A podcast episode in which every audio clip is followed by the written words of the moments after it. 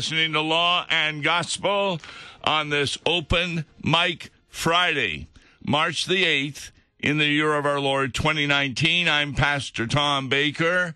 And if you call in early, we might be able to get to your questions of a theological nature.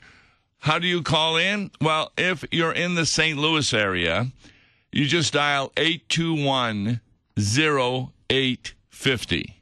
821 0850. Anywhere in North America, 1 800 730 2727. That's 1 800 730 2727. And you can talk about what we had discussed during this week. Uh, we discussed, of course, a hymn for the first Sunday in Lent. Uh, and then we also discussed how the Psalms are actually prayers of Jesus. And then yesterday with Wes Reimnitz, we discussed the Methodist Church's a wonderful resolution not to authorize homosexual behavior, marriage, etc. And more of that will be coming down the pike. We'll probably be talking about that additionally as there are some further steps that need to happen. So, without further ado, attempt to call me at this time. What I wanted to start with is a point that I had made on Wednesday that the Psalms are actually prayers of Jesus. And you can open up the Psalms, put your finger on any one of them, and then try and uh, realize how it is a prayer of Jesus. Now, I just opened up the Bible and I came to Psalm 32. And here's how it starts Blessed is the one whose transgression is forgiven, whose sin is covered. Wow. There, there's so much that can be discussed there. In fact, if you've been listening to the Bible study earlier in the morning, they've been having some uh, wonderful times discussing Genesis. And of course, they haven't yet got to Genesis chapter 3, where Adam and Eve realized their nakedness and covered themselves with fig leaves, which don't last very long. And then God covered them with the skin of an animal. This also reminds me of the sermons I had the last two days to four congregations, Ash Wednesday. What I'm doing during Lent is going through the words from the cross. And the first word from the cross that uh, we used was, Father, forgive them, for they know not what they are doing. And there's an actual hymn in some of the hymnals, and it has three verses for each of the words from the cross. And that's what we're going to be kind of be looking at. And there's Jesus on the cross, already asking the Father to forgive the sins, not just of the elect or the believers, but of the whole world. And part of the sermon I wanted to talk about was what does forgiveness mean? And I, am not kidding. I just opened the Bible, chapter 32 of Psalms. Listen to verse 2. Blessed is the man against whom the Lord counts no iniquity and in whose spirit there is no deceit. Now, that's the definition of forgiveness. You are not held accountable for your sin. You don't deserve that, but it's a gift given to God. Well, depending on the phone calls, we may return to this subject, but right now let's go to uh, the phones and talk with Mike. Hi, Mike. You're on the air. How you doing? Good. How you doing today? I'm doing good. How are you doing today? Great. Um, listen, I, I, I was listening to one of your callers about two weeks ago asked uh, why Jews don't believe in Jesus, and I, I kind of asked that question to a Jew, and I remember the answer he gave. What was it? Well, I I don't I didn't I can't open my Bible right now, but I think it was first of all he said it's real obvious who the Messiah is because it clearly states it in the Bible his name. And if you turn, I think it's in Isaiah chapter 45 verse one, where it says that Cyrus the Persian was God's anointed, and he said he was the Messiah because you know through his authority he led the uh, the Jews back to Israel. And if you go back a little bit, you know, back to the the chapter before and a couple later verses, he's called the Shepherd King and the Good Shepherd. And they also, um, J- Jesus as a Messiah doesn't make sense from a Jewish point of view because the Messiah always leads the, the Israelite people back to Israel. And Jesus was telling them to get out of the country when the uh, Romans surrounded, you know, Jerusalem. They were to run as fast as they can, and plus he um, they would never accept him as a Messiah because in the book of Hebrews it says that Jesus Christ is superior to Moses, and that in itself makes it impossible for them to ever see him as a Messiah. Yes, those are good reasons. Uh, unfortunately, for example, this idea of Jesus telling them to leave Jerusalem, if you go to the book of Acts, there's no doubt that they had to flee from the oppression of the Romans when they destroyed the temple again in 70 AD. But then the Christians were gathering money together to take back to the saints in Jerusalem. And so that's a, a wrong understanding that they weren't going to be helping out uh, the saints in Jerusalem because that's exactly what was happening. Yeah, but wasn't that before the Jerusalem fell? Though they they had this collection because of that uh, whatever it was, that famine or something that somebody predicted. Yes, there's no doubt that that was occurring, but Jerusalem still is a, an area. Do you know how many Christians go to Israel every year on tours to see uh, where Bethlehem was and where uh, possibly Jesus had the Last Supper and where he was crucified, etc. So the idea that Christians don't go back to Jerusalem really doesn't make any sense. Yeah, but he he wasn't a leader leading the leading them. I mean, he had nothing to do with leading them back to Israel. That's why they they just don't see it. You know, well, who motivated the Christians to return to Israel except the Holy Spirit, who is part of the Holy Trinity of Jesus? Yeah, but that's now though. I mean, they, I mean, they, you know, of course, you know, they they reestablished their country in 1948, but I mean, that's kind of a neo messianic age or something. It's it's not quite the same thing. Well, the other thing you you mentioned Cyrus was the anointed one, right. and that is the definition of the word Messiah go, yeah. or Christ. But Moses was also an anointed one. Jesus was anointed. All an anointed means is God had selected them to do a specific mm-hmm. task. And so that Jesus is also the highly anointed one. And I'll tell you why he's better than Moses. Did the Jew understand that if you just follow Moses, the way of salvation is by obedience to the commandments, in contrast to Jesus, where it is trust in the promises? No, he he wouldn't have understood that. I no. mean, that wasn't in his thinking. But but it's good that you have conversations with these folks. Well, this was years ago. I I talked to this guy though. Well, that's still good. Uh, I mean, a lot of Christians don't really share their faith or at least ask questions about it. So I sure appreciate that, Mike. I wish we had more listeners like you who are doing these things. Well, thank you. Okay. All right. God bless and thank you for being on the air. And anybody else can call. Our numbers here are in St. Louis, 821 0850. Toll free, 1 800 730 2727. Now, what Mike did is a kind of a good example.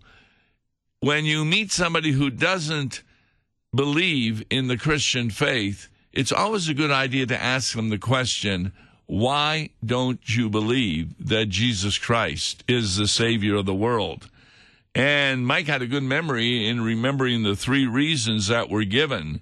But then, as each reason is given, if you don't know how to answer that, you always should go to your pastor, who hopefully is trained in the original languages and can give, therefore, some answers uh, to these people.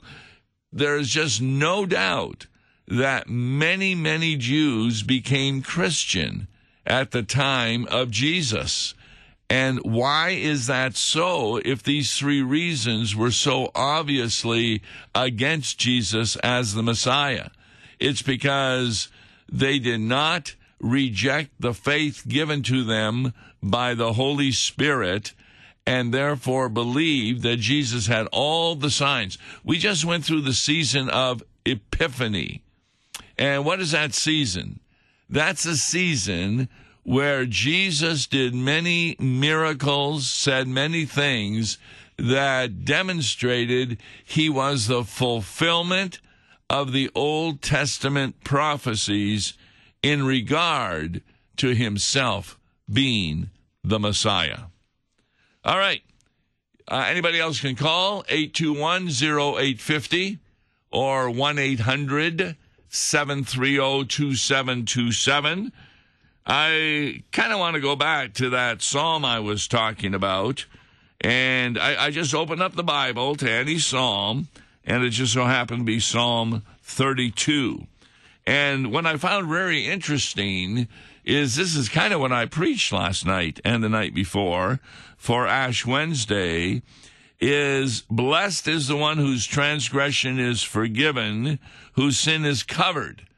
Now, it's covered not by the skin of an animal as was Adam and Eve, but by the blood of Christ. And blessed is the man whom the Lord counts no iniquity, and in whose spirit there is no deceit. So, Jesus here is giving the definition of the word forgiveness. We do not forgive those who deserve it, because then nobody would be forgiven. We always forgive those who do not deserve it. Now, every now and then, the text becomes real clear that this is a prayer of Jesus. Verse 3 For when I kept silent, my bones wasted away through my groaning all day long. Now, if that isn't an example of the cross, I don't know what is. But that certainly is. And then, who put him on the cross? We ask that question.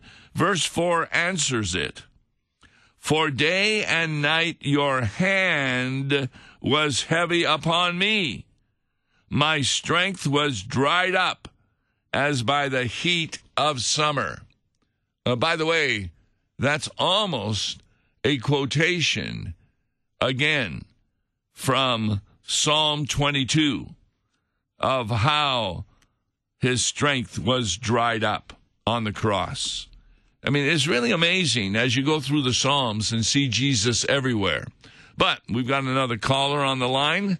So at this time, let's go speak with Herman. Hi, Herman. You're on the air. Thank you, Pastor Baker. Uh, your previous caller brought up the uh, instance of uh, a response from a Jew why he didn't believe in Yes. Jesus. And the Jew had an interesting uh, citing on that in terms of uh, scripture about Cyrus and also about Jesus telling uh, his followers to leave Jerusalem. Now, you've made the point there's a difference between historical knowledge and saving faith in that. And in that instance, it sounds like that Jew accepted Jesus as a historical person in fact and essentially the New Testament account, but he doesn't believe it. Yes, this is really important that we make a distinction between proper faith and improper faith. Improper faith is simply believing the history of the Bible. And so this Jew probably believed there was a man named Jesus, and his instructions to the people were to leave Jerusalem, which he thought was inappropriate. What he forgets is that that is not saving faith to believe the history and the historical events of Jesus Christ. You could believe he fed 5,000 people. You could believe a lot of miracles, and that still doesn't save you because true faith has as its object the promises of the gospel, namely the forgiveness of sins and so forth. And you make a good point that this particular Jewish individual somewhat believed the history of the Bible, but not the gospel promises. Uh, well, thank you, Pastor Baker. Thank you very much for calling. Yeah, we got some great listeners on there. I know Issues Etc. keeps talking about having the greatest listeners on the radio, but some of them must listen to me also because they make some good insights. I want to get back to Psalm 32. I'm, I'm really fascinated because I hadn't looked at this ahead of time. And we've already shown that Jesus covers the sins of those who have transgressed. And forgiveness means the Lord no longer counts sin against a person.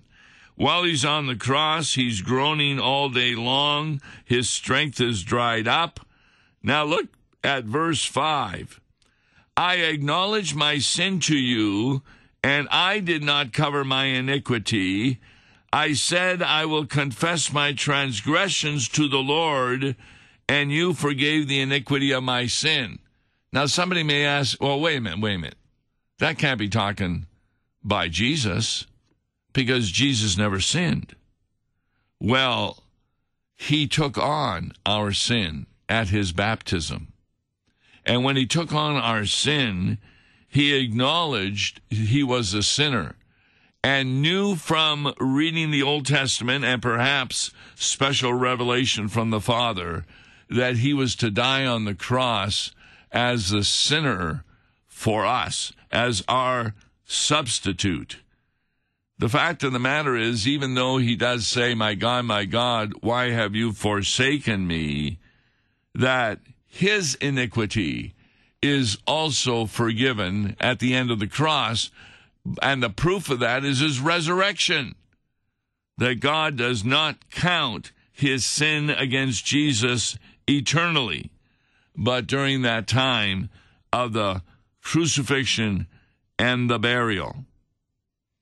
Verse 6 Therefore, let everyone who is godly offer prayer to you at a time when you may be found. Surely in the rush of great waters they shall not reach him. You are a hiding place for me. You preserve me from trouble. You surround me with shouts of deliverance. Now, this is Jesus proclaiming his praise of God the Father. Well, one of the big things during the Reformation that Martin Luther talked about quite a bit was the whole concept of the hidden God. Now, what is meant by that? While we know a lot about God's thinking just from reading the Bible, there is still hundreds of questions we have that the Bible does not answer.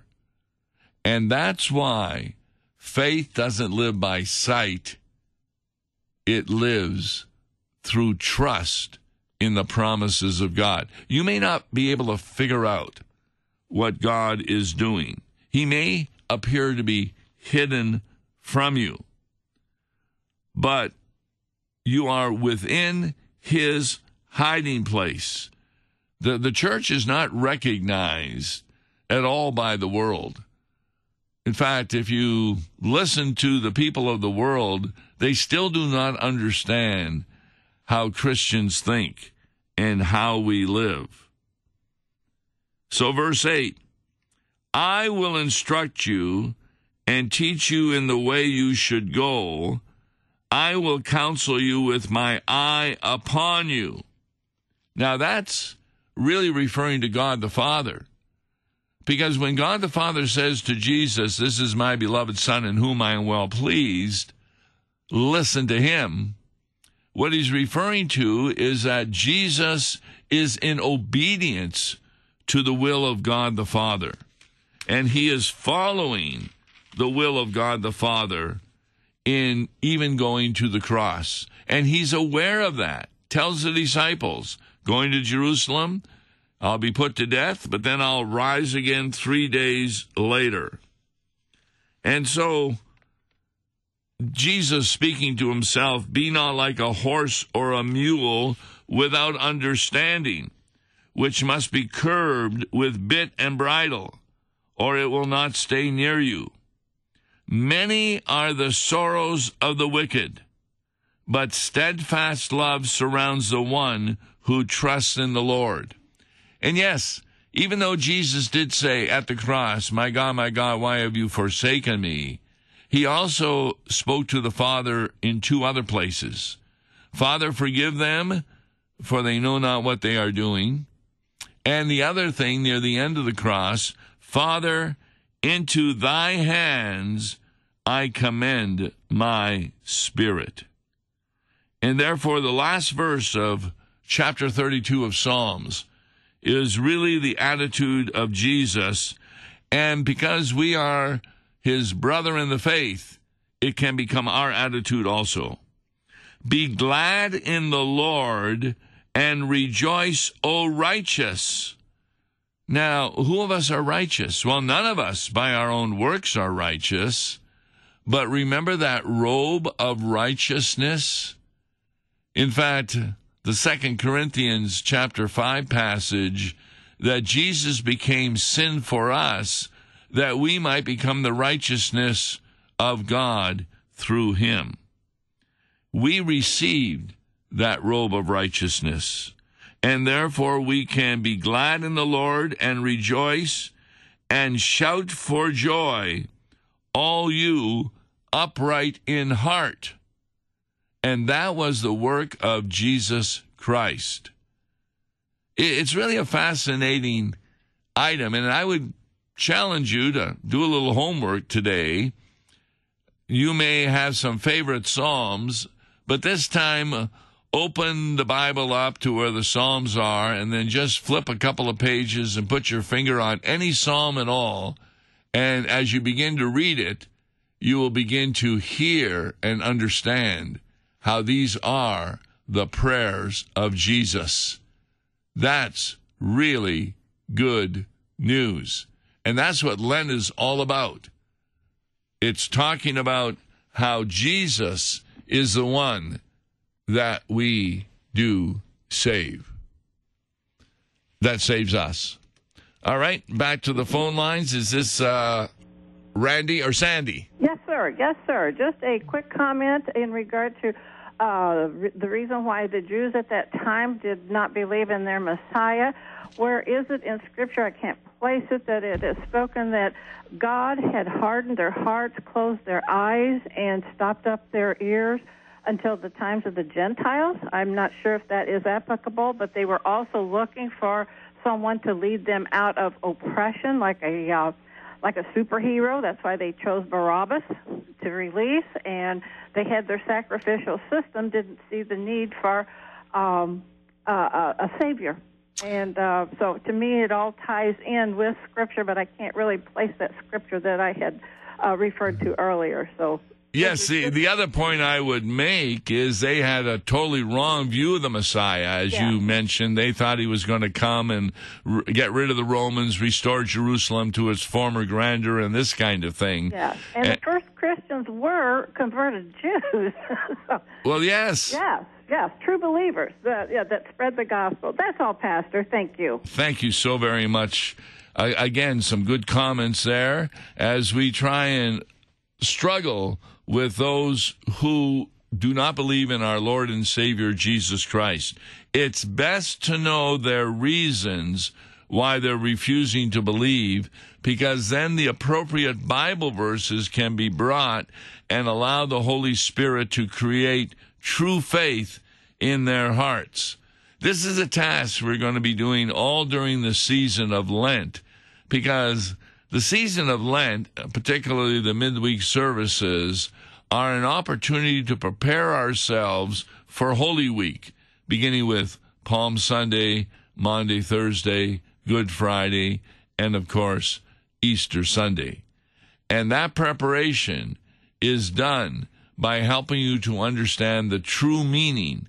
In a sense, it's kind of a road to Emmaus Bible study we'll be going through to help you understand why it was necessary for Jesus to die and to rise from the dead. On Monday's and Gospel, we'll be taking a look at readings for the second Sunday of Lent, and we'll be taking a look at them. I haven't decided which one I'm going to do yet, they're all so good. But be with us on Monday. And if you ever want to email me, it's law and gospel at lawandgospel101.com. God bless. Listen to Law and Gospel each weekday morning at 9:30 on KFUO. For a tax-deductible gift to Law and Gospel, please make your check payable to Concordia Mission Society and mail it to Tom Baker, P.O. Box 28910, St. Louis, Missouri 63132. To give online, visit lawandgospel101.com or call toll free 1-877-267-1962. Views and opinions expressed on Worldwide KFUO may not represent the official position of the management or ownership of KFUO, the Lutheran Church Missouri Synod. If you'd like to comment on programs or topics heard on Worldwide KFUO, write us at KFUO, 1333 South Kirkwood Road, St. Louis, Missouri 63122. You can also leave a question or comment on our comment line at 314 996 1542. We are the messenger of good news, Worldwide KFUO.